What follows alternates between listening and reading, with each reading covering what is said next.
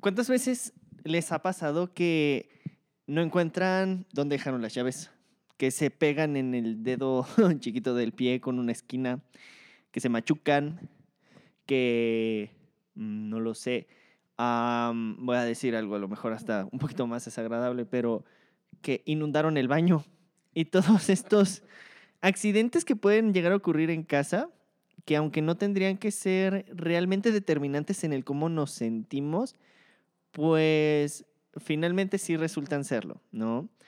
¿Alguna vez se han puesto a pensar en qué tanto el entorno en el cual pasan más tiempo pudiera estar impactando de manera positiva o negativa en su bienestar o en su salud mental como tal? Justo de eso vamos a estar platicando hoy. Así que les invito a que se queden en esta transmisión. Poquito a poco les voy platicando, entonces aquí aprovecho ya para presentarme. Mi nombre es Ulises Reina, soy psicoterapeuta. Me acompaña el día de hoy el arquitecto David Roa y vamos a estar hablando sobre la arquitectura y la psicología. ¿Cómo es que la arquitectura de nuestros hogares y de los espacios que frecuentamos influye en nuestras conductas?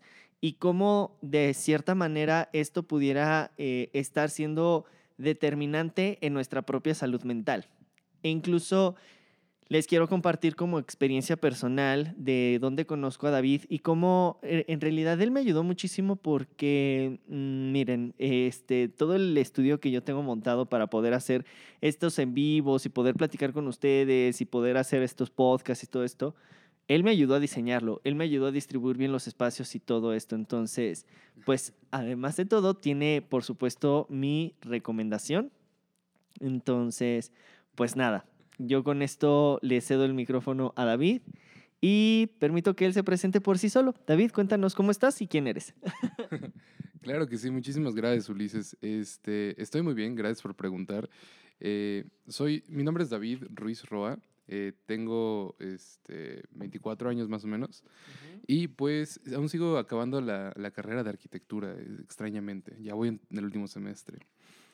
Y pues para lo que estamos el día de hoy es para poder hablar de esos temas en los cuales extrañamente nos dimos cuenta que quizás sí se vinculan, que es la arquitectura y es la psicología. Entonces, antes que todo, muchísimas gracias a Ulises por generar este espacio virtual en el cual esto se pudiera desenvolver, porque sin él esto no sería posible. Entonces, gracias, gracias por tenerme aquí. Y pues, este, si quieres comenzamos y nos vamos con los temas este, principales, no sé qué opines.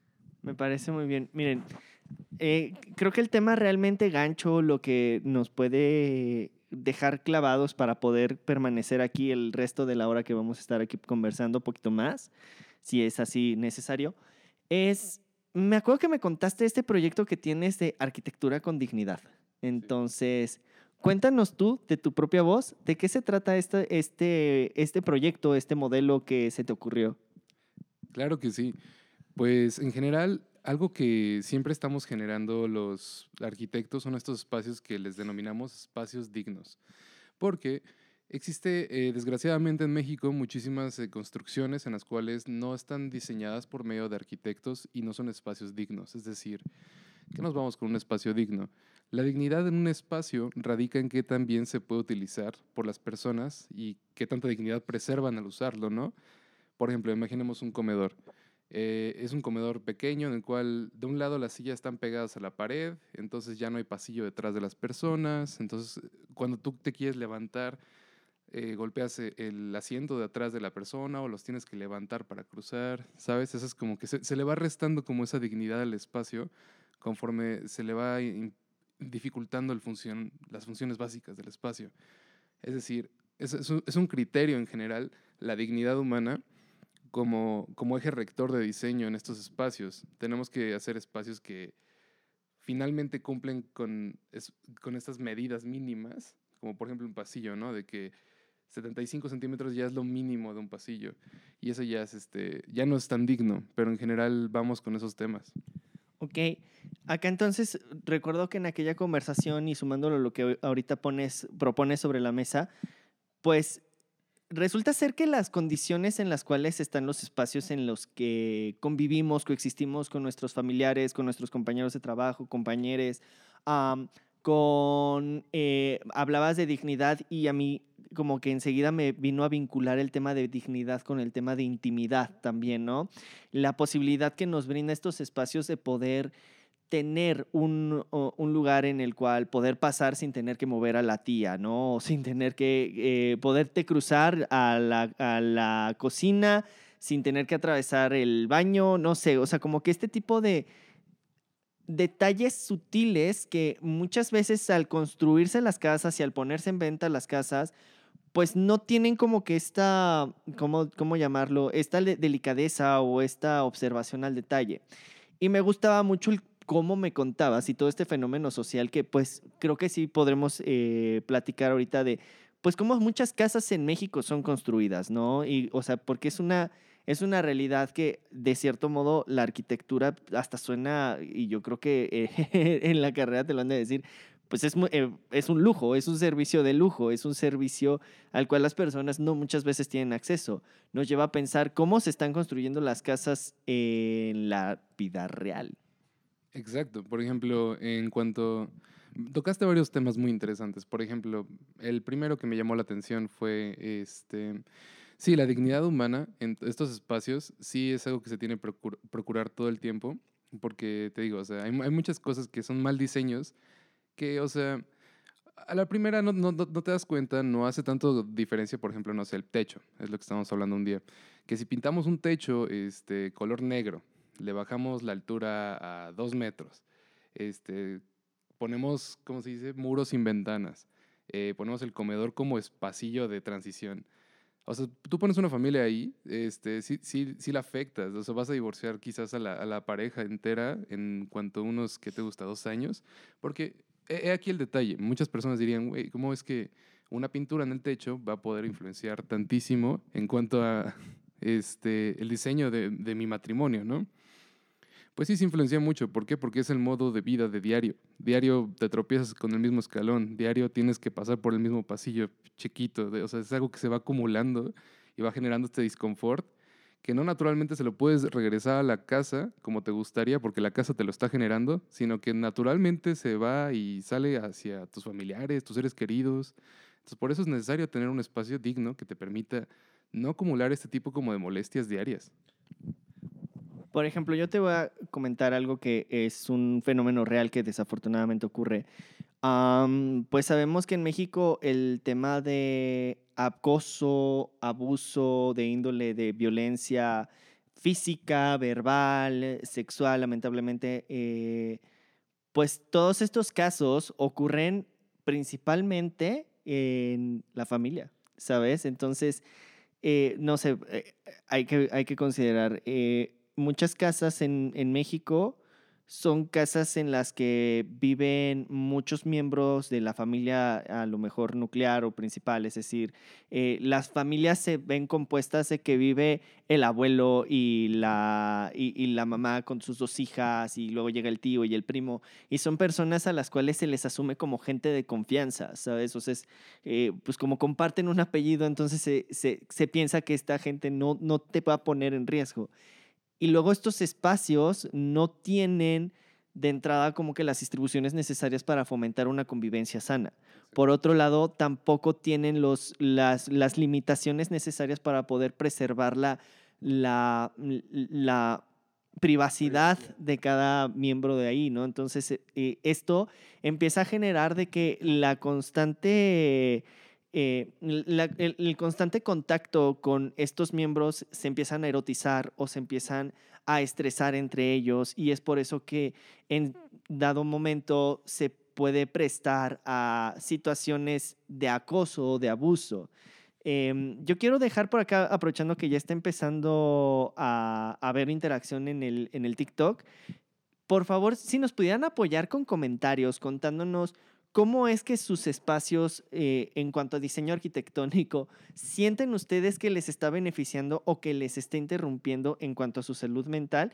Estaría increíble poder contar con sus aportaciones y por supuesto, pues ustedes saben que esto es un live de TikTok que tiene el interés de poderle llegar a la mayor cantidad de gente y el algoritmo si ve interacción va a querer em, pues difundir esto más. Entonces, pues nada más se los dejo y por acá entonces, pues cuéntanos. Eh, este proyecto que me comentabas de arquitectura digna o arquitectura con dignidad, pues era, implicado, e, era implicar a las personas que justamente no tienen el acceso económico a poder contratar el servicio de lujo de la arquitectura, en fin, ¿no? Eh, es tu proyecto, prefiero que lo, lo, explotes todo a partir de cómo lo fuiste viviendo tú, qué fue lo que te fue a ti naciendo, cómo fuiste haciendo estas observaciones de las distribuciones de los espacios y cuéntanos tu lluvia de ideas. Claro que sí. Pues dos cositas. La, la primera, en cuanto al tema que mencionabas eh, previo, eh, de cómo esto, estas situaciones de, de, abuso y violencia ocurren usualmente en las familias. Esto también se puede ver, o sea, me, vino a la mente porque una vez sí, sí, sí tocamos este tema en una clase, de cómo un espacio eh, propicia que estas cosas ocurran. Por ejemplo, ¿dónde ocurre más esto? Es en lugares de vivienda en los cuales no tienen lo suficientemente, la suficiente capacidad para albergar a la familia. Entonces ahí es donde vive la tía, el primo, la mamá, la tía, la abuela, todos. Y viven casi casi en una habitación todos. Entonces, son estos espacios en los cuales se aglomera a las personas sin una dignidad humana, donde se presta más para que ocurran este tipo de abusos. Entonces, sí es también un espacio que se le tiene que, que tiene que facilitar que ocurra este tipo de cosas. En cambio, si todas las personas tuviéramos el acceso a tener una habitación propia, que tuviéramos nuestra propia privacidad, esto daría una ventaja arquitectónica para poder proteger tus espacios y límites ¿sabes? Algo que no se pueden dar de lujo las familias que viven en un solo, lugar. Entonces ya desde ahí está impactando muy cañón la arquitectura en cómo te, está permitiendo que estos eventos sucedan porque no se, se, desvaneció la privacidad entre la familia, ¿no? Entonces, esa es una. La segunda, en cuanto a la dignidad y la arquitectura, yo creo que es un problema en México que estamos teniendo muy cañón los arquitectos, es que la gente construye sin arquitectos. Prefieren primero pagar eh, los materiales, eh, los maestros de obra. Entonces es un, se, empieza a percibir, como tú lo dijiste, como un lujo. Pero yo no creo que sea un lujo, yo creo que es algo este, fundamental, porque si algo aprendido de tantas este, clases y regañizas de profes, es que un, un mal diseño cuesta lo mismo que un buen diseño. O sea, hacerlo mal y construirlo mal cuesta lo mismo que construirlo bien. O sea, es cuestión nada más de que alguien lo diseñe antes. Entonces, queremos remover este estigma de que la arquitectura es algo que es un lujo y no se puede alcanzar. Que lo que básicamente es, una tontería, porque sí, sí, sí puede ser alcanzable para muchas personas. La arquitectura es nada más una, una serie de parámetros espaciales bien orientados hacia el funcionamiento de una casa. Y ya.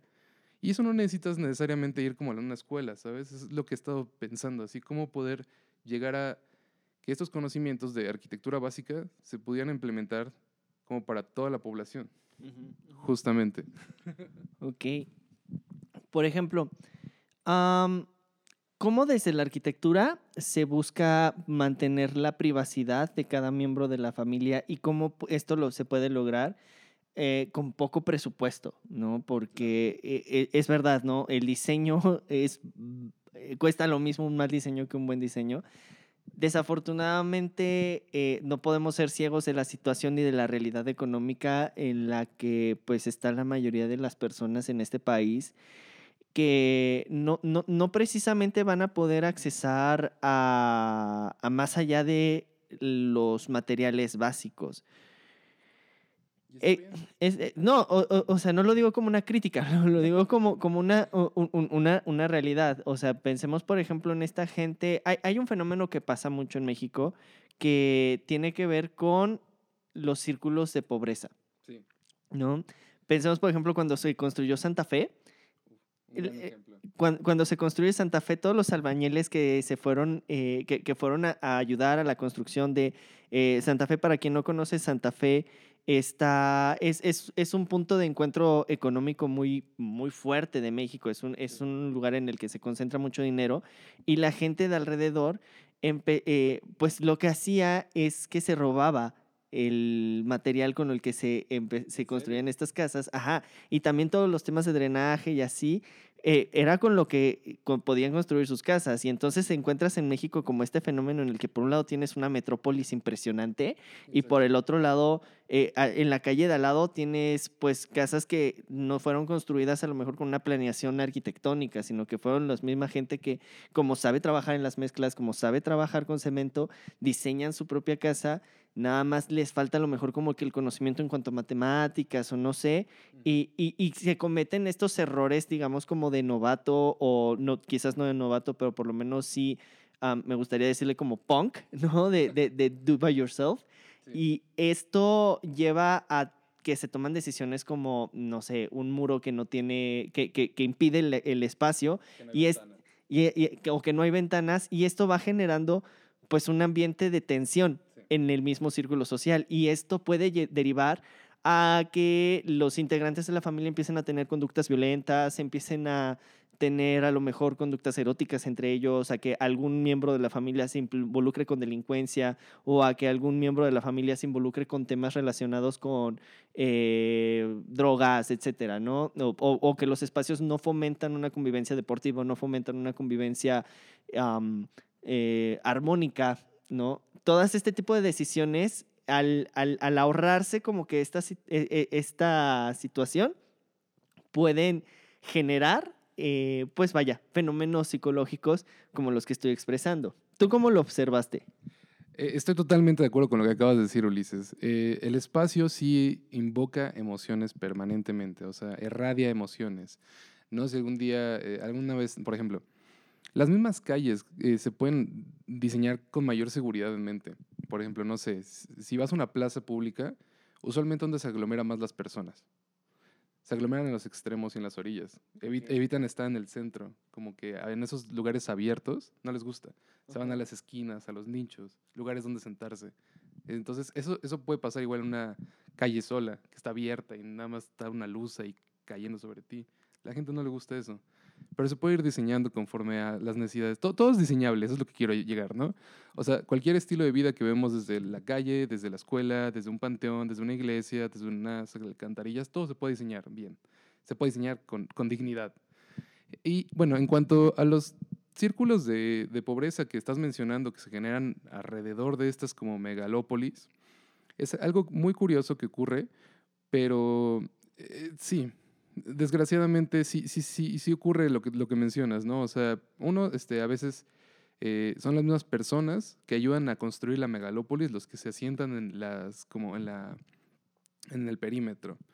Pero sí se puede, digamos, los mismos maestros de obra, yo creo, yo confío en ellos, la verdad. O sea, son unos señores muy, muy, muy, muy llenos de conocimiento. O sea, yo he ido a obras y de verdad de que empiezo a preguntarle, oye, ¿por qué estás poniendo la mezcla así antes? ¿Qué estás haciendo? Y me terminan sorprendiendo. Entonces, yo creo que ellos mismos, con una pequeña orientación de arquitectura, principios básicos, ¿no? De cómo oriento hacia una casa.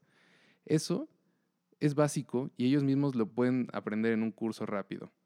Eso, eso yo creo que es como la vía más rápida de poder transmitir esos conocimientos para que todo el mundo lo tenga, porque te digo, o sea, no, no necesitas ser un genio para diseñar bien una casa, pero también se necesitas como que alguien te platique qué está pasando, ¿no? Y yo creo que finalmente sí, sí involucra todos estos comportamientos, o sea, desde cómo vas en tu propia casa al baño, o sea, de la, la, la ruta que sigues, que, con cuántos muebles chocas para ir al baño, con cuántas cosas tienes que lidiar justo, no sé, para cambiarte, para tu, tu, tu, tu rutina de la mañana. Eso todo, much- todo, todo eso tiene, tiene una influencia incluso aún más pequeña que la arquitectura, que es el diseño de interiores. O sea, ya los muebles, el arreglo espacial de los muebles ya influencia mucho en tu rutina del día. ¿no? Por ejemplo, si te levantas del lado derecho de tu cama, del, del lado izquierdo, y tienes un librero frente, pues obviamente eso te va a dar un impulso de leer primero, ¿no? Y, y eso es como, es una influencia muy fuerte la que tiene sobre el psique del humano, su espacio.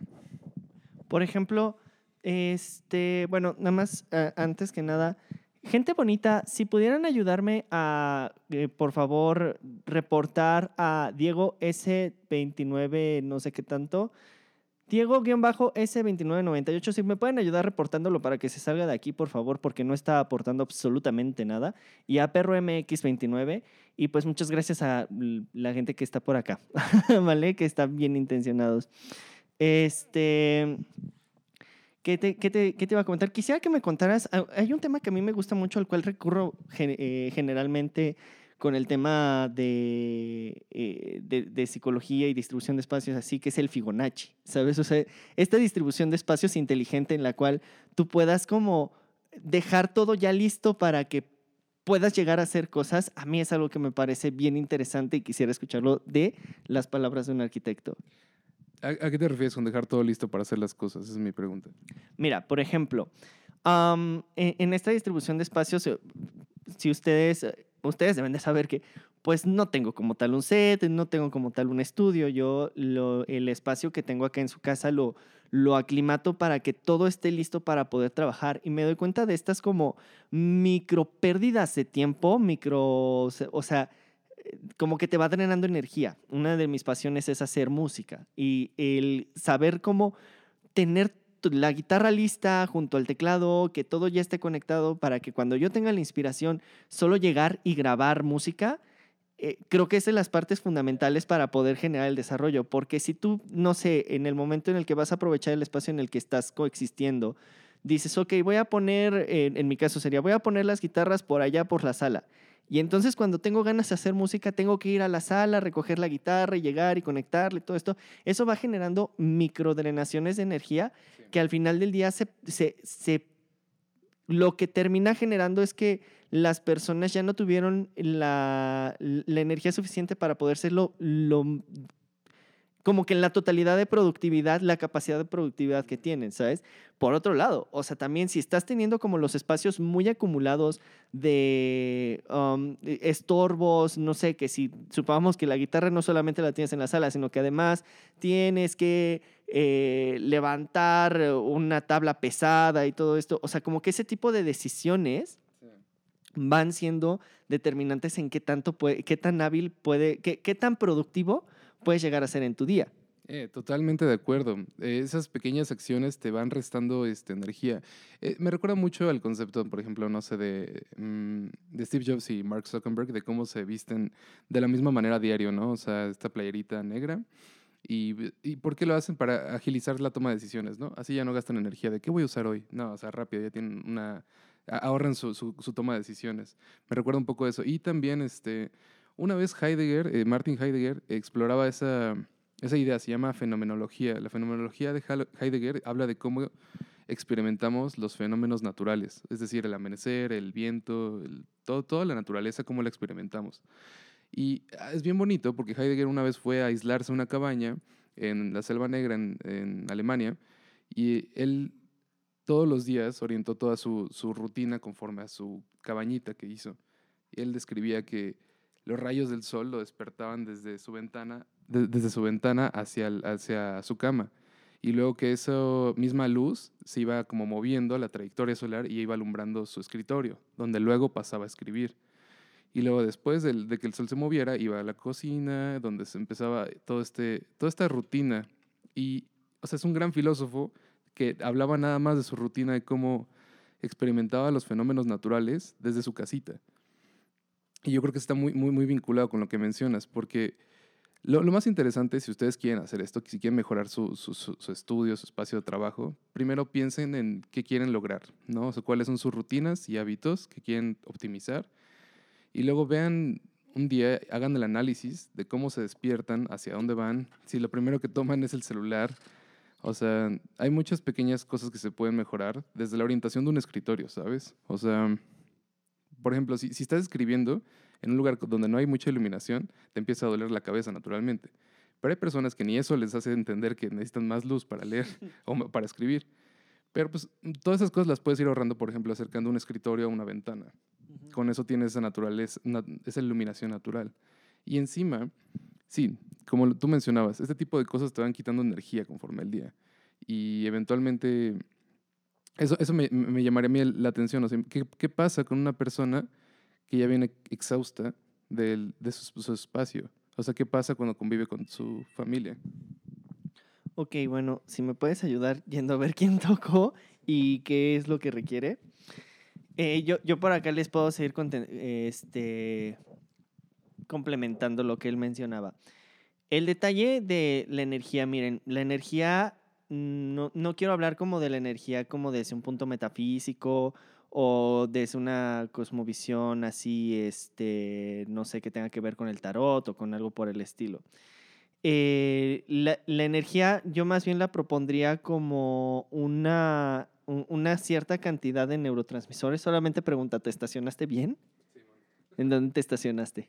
Aquí al lado, en el lateral, donde están como todos los carros al final. Ok, esperemos que no sea que estés estorbando. No, no estoy estorbando para nada. Este, la energía la podemos ver como neurotransmisores. Okay. ¿Estamos de acuerdo? Los neurotransmisores, eh, de cierta forma, eh, puedes ir a ver qué necesita Ligia. Le voy a dar un momento pausa. Bueno, pues estas cosas pasan en los lives de, de TikTok. Te estaba comentando, mira. En alguna ocasión, eh, mis pacientes, eh, hablábamos en terapia, ¿no? Me, eh, por ejemplo, del amor. Decían, no, es que el amor es un recurso infinito, es un recurso que genera vida y así. Y pues a mí me gusta proponer que no, no es cierto. O sea, somos de energía agotable. Tenemos un... La, a todos, todas las personas tenemos la misma cantidad de horas al día, ¿no? Y esas horas se nos acaban. Y todas las personas tenemos un cierto tiempo eh, determinado de vida, que puede ser más, puede ser menos, dependiendo de nuestros hábitos de vida. ¿De acuerdo?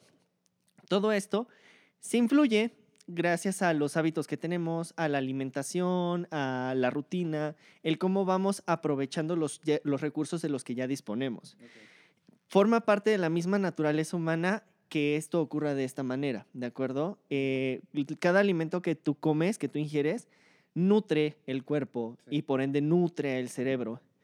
Y todos estos nu nutrimentos, eh, o eh, sí, to todos estos ingredientes nutricionales benefician en la medida en la que puedes tú aprovecharlos para poder hacer otras actividades, preferentemente, y digamos por así decirlo, el camino a, una, a, a un estilo de vida mucho más próspero tendría que ver con la astucia con la que tú cuentas para aprovechar el recurso del que ya dispones para hacerlo crecer. Es decir, que tú aproveches por ponerlo en una caricatura, la energía que te da una manzana para poder tener después dos manzanas y entonces poder tener energía para poder tener cuatro manzanas, ¿de acuerdo?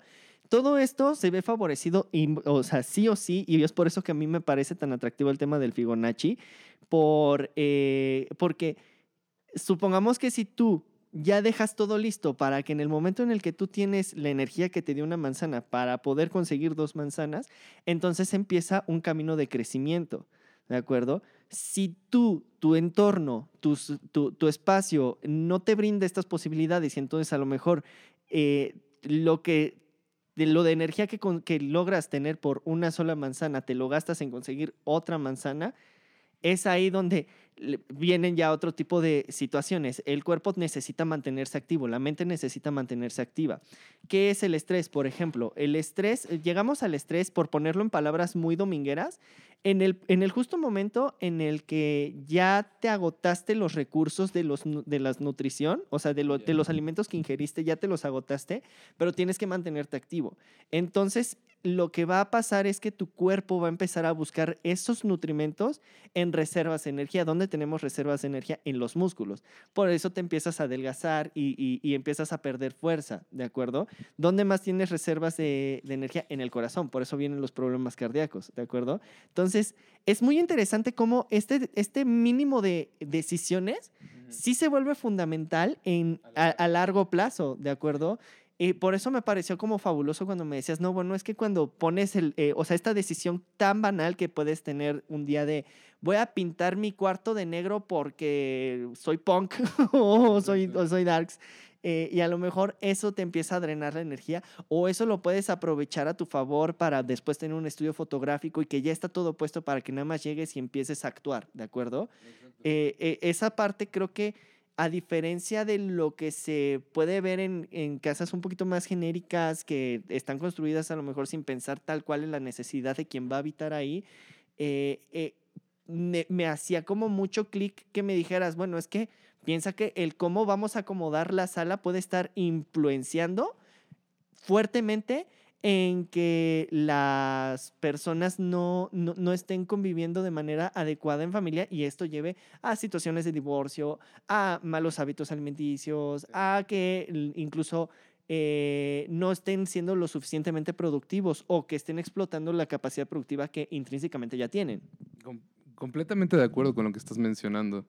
En cuanto a e, este, este, este tipo de cosas, o sea, sí está muy interesante que las personas dispongamos de una serie de, de, energía tan limitada y finita, cuando a veces como que nos sobreestimamos, ¿no? Como que decimos, como que las cosas son infinitas, puedo hacerlo todo y no pasa nada. Cuando no es así.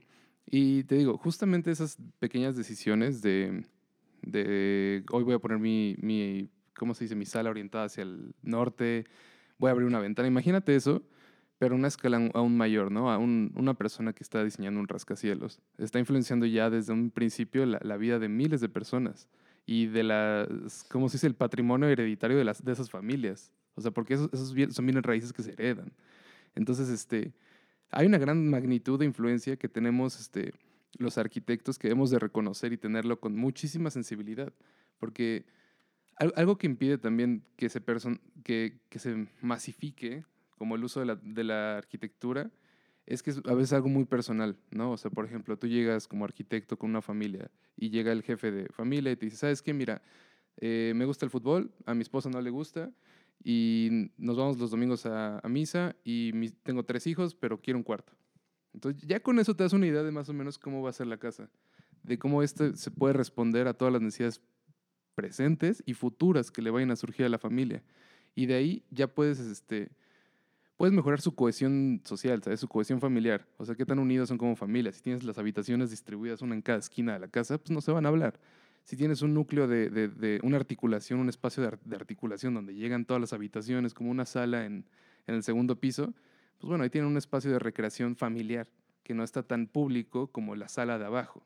Entonces son como estas pequeñas decisiones que a la larga es como un efecto mariposa. No sabes qué le vas a hacer a la familia si, si diseñas mal un comedor, un, un pasillo porque se pueden estar pegando entre puertas, así, entre abre una, cierra otra, y ya, con eso, o sea, fregaste un miércoles por la tarde a una familia, ¿no? Sin darte cuenta. Oye, a ver, para, para, ir como haciendo un cierre de los temas, eh, a mí me gustaría como dos puntos. Punto número uno, y como cosas que quien esté escuchando el podcast o quien haya hecho favor de participar en el live y quien esté viendo los videos y todo esto, ¿Qué tips le darías para que empiecen a generar esta sensibilidad hacia la arquitectura y hacia la distribución de espacios para mejorar su propia calidad de vida?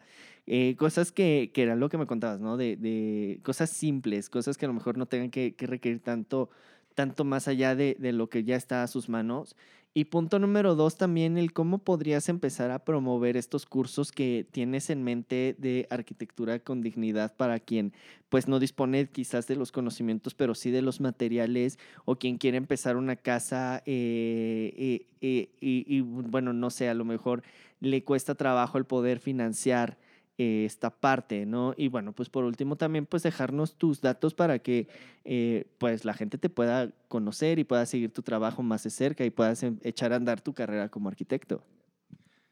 Sí, claro que sí. Pues este, principalmente los datos que tenemos que atender ¿Cuál fue el primer punto que me dijiste? Eh, los, este, unos tips para... Tips, va, tips, rápido. Eh, unos tips para cualquier persona que goce ya de una habitación propia. Eh, es primero ver su rutina, ¿no? Escriban qué les gusta hacer y escriban lo que hacen en realidad y lo que les gustaría hacer, ¿no? El deber ser, ¿no? ¿Qué me gustaría que se convirtiera? Entonces, vean su, su lista de, de, actividades que hacen en la mañana o en la tarde y traten de favorecer este, los muebles de su espacio a que sigan ese orden, ¿no? O sea, por ejemplo, si lo que decíamos, si te gusta escribir en las mañanas porque te sientes más activo, pues entonces busquemos que tu escritorio sea de las primeras cosas que, veas en la mañana y que esté despejada, ¿no? O sea, que, que sea un espacio de un acceso rápido e inmediato, ¿no? Que digas, ay, tengo que levantar la ropa porque ya hice ahí. No, no, no, ya. Desde una noche anterior este, preparas tu espacio para que éste te reciba sin ninguna dificultad al día siguiente. Ese es un, pequeño tip, ¿no? O sea, ¿qué, ¿qué, actividad quieren hacer? Denle una facilidad espacial, ¿no? Este, limpien el espacio una noche anterior, este, arréglenlo. Y otra cosa, traten de, buscar mucho este, la, luz natural. Ayuda muchísimo si puedes, si tienen alguna ventana en su casa que les entre el sol directamente, vayan ahí, pongan una silla, eh, échense un rato, lean y pues reciban como el asolamiento natural porque eso ayuda muchísimo más a, sentirse como vivo y feliz y se libera creo que serotonina del cerebro. Igual manera, si tienen alguna ventana que tiene una vegetación una relación visual con un árbol, lo que sea, este, traten de promover el uso de esa ventana, ¿no? Pongan su escritorio ahí viendo hacia ese lugar. Porque cuando estás trabajando y tienes esta relación visual de un elemento verde, está demostrado que bajan tus niveles de estrés. Este, una vez lo hicieron en un hospital, orientaron todo un hospital hacia un bosque y ayudó muchísimo a recuperar la salud de los pacientes. Entonces son, esos pequeños tips, ¿no? De que busquen la luz natural, traten de tener un espacio bien ventilado y faciliten el uso espacial, o sea, el- la- la- lo fácil que pueden acceder a su actividad previa. Y bueno, en cuanto a lo que quiero hacer, estoy, estoy buscando hacer como unos pequeños cursos en los cuales este, pudiera yo platicarles un poco más sobre estos detalles arquitectónicos sin tanta ciencia y que todo el mundo pudiéramos tener un acceso a una arquitectura un poco más digna, porque no, no, no, no es algo que sea tan... eh, no, no, es un, no es un lujo, yo, para mí no es un lujo vivir bien, ¿sabes? O sea, caminar bien en tu espacio privado no, es- no, no- no debería ser un lujo, pero bueno, este, si les gusta más, este, en un futuro estaré haciendo unos cuantos este, cursos en cuanto a la habitabilidad de un espacio digno y cómo lo podemos lograr con este, unos pequeños principios. En cuanto a cuentas, pueden, pueden encontrarme como en Instagram como David-arquitectura, nada más, así está bien. O sea, bueno, David-arquitectura, porque quizás van a poner nada más, pero bueno, David-arquitectura. Ahí pueden encontrar este, mi, mi cuenta, apenas este, está creciendo de followers, es una pequeña cuenta, pero bueno, ahí estaré informándolos de cualquier avance arquitectónico que surja. Pues yo quiero agradecerte muchísimo que te hayas tomado el tiempo eh, eh, y, y la paciencia que implica el hacer un live. Desafortunadamente en este live pues la gente no estuvo tan participativa y pues tuvimos a dos personitas que por supuesto van a ser en este momento reportadas porque es eh, triste. Eh, pero bueno, em, yo quiero agradecerte, quiero felicitarte. Miren, eh, este live lo, lo- lo hago yo desde mis plataformas porque David es un buen amigo mío. David es una persona que está terminando su carrera de arquitectura y que tiene muchas ganas de empezar a ejercer. Y tiene este proyecto que realmente yo le veo mucha necesidad en este país, ¿no? Eh, el poder, el que las personas puedan empezar a hacer conciencia de cómo están distribuyendo sus espacios y de cómo la distribución de espacios les está influyendo en cómo se comportan y qué hábitos tienen desde la, acá, desde la trinchera de la psicología, es algo que hace por completo sentido. Y, y pues creo que necesita mucho empuje. Entonces, pues David, muchas felicidades por estar terminando la carrera. Este, creo que, creo que es un proyecto muy poderoso. Creo que es un proyecto que la verdad las personas sí requieren. Creo que, como tú dices, o sea, vivir bien no tendría que ser un lujo. Vivir cómodamente, poder caminar eh, a gusto, pues no tendría que ser un lujo. Y bueno, pues derivándolo además a todos los males que yo pienso que se pueden eh, eh, eh, que se pueden explicar a partir de los entornos en los que está habitando la persona, ¿sabes? O sea, estos pequeños microestreses, o sea, si, el- si la casa es el lugar donde la gente llega a un espacio seguro y cuando están en este espacio no es seguro, pues bueno, vas a tener por consecuencia a lo mejor gente que disfruta de meterse a los programas de TikTok de otras personas a andar de, de groseros, ¿no? Pero bueno. Afecta mucho la infancia. Sí, eh, no, y, y ya hablando en serio, pues por supuesto que es algo que eh, expone a las personas, ¿no? Los espacios arquitectónicos pueden marcar una gran diferencia en qué hábitos estás teniendo con tu vida y qué, y qué logros estás eh, alcanzando, qué metas estás logrando concretar. Entonces, pues ahí lo tienen. Les recuerdo entonces la red social de David. eh, síganlo en Instagram en David-arquitectura. Mi nombre es Ulises Reina, yo les platico. Este, soy psicoterapeuta. Si les interesa tomar psicoterapia conmigo, pueden eh, buscar en mi página de internet, ahí en mi perfil de TikTok y de Instagram. Les dejo el link que les lleva al enlace a mi página web y ahí pueden consultar toda la información necesaria para contratar mis servicios como psicoterapeuta. También estoy en prácticamente todas las redes sociales. Pueden encontrar contenido en YouTube, en Twitch, en Instagram, en TikTok y pues nada, ¿no? Em, les invito a que pasen, que se den una vuelta si les interesa. Y claro, todos los lives que yo tengo la posibilidad de hacer con mucho cariño para ustedes, el, el audio lo extraigo y lo subo a mi perfil de podcast. Entonces también estoy por allá en Spotify y el video se queda guardado en el canal de YouTube. Entonces, pues por si no llegaron a tiempo para ver el live, no importa, no pasa nada igual podemos este, vernos en otras plataformas, ¿de acuerdo? Muchísimas gracias, David. Gracias a ti, psicólogo. y pues bueno, eh, nos vemos en otra ocasión. Muchas gracias por todo.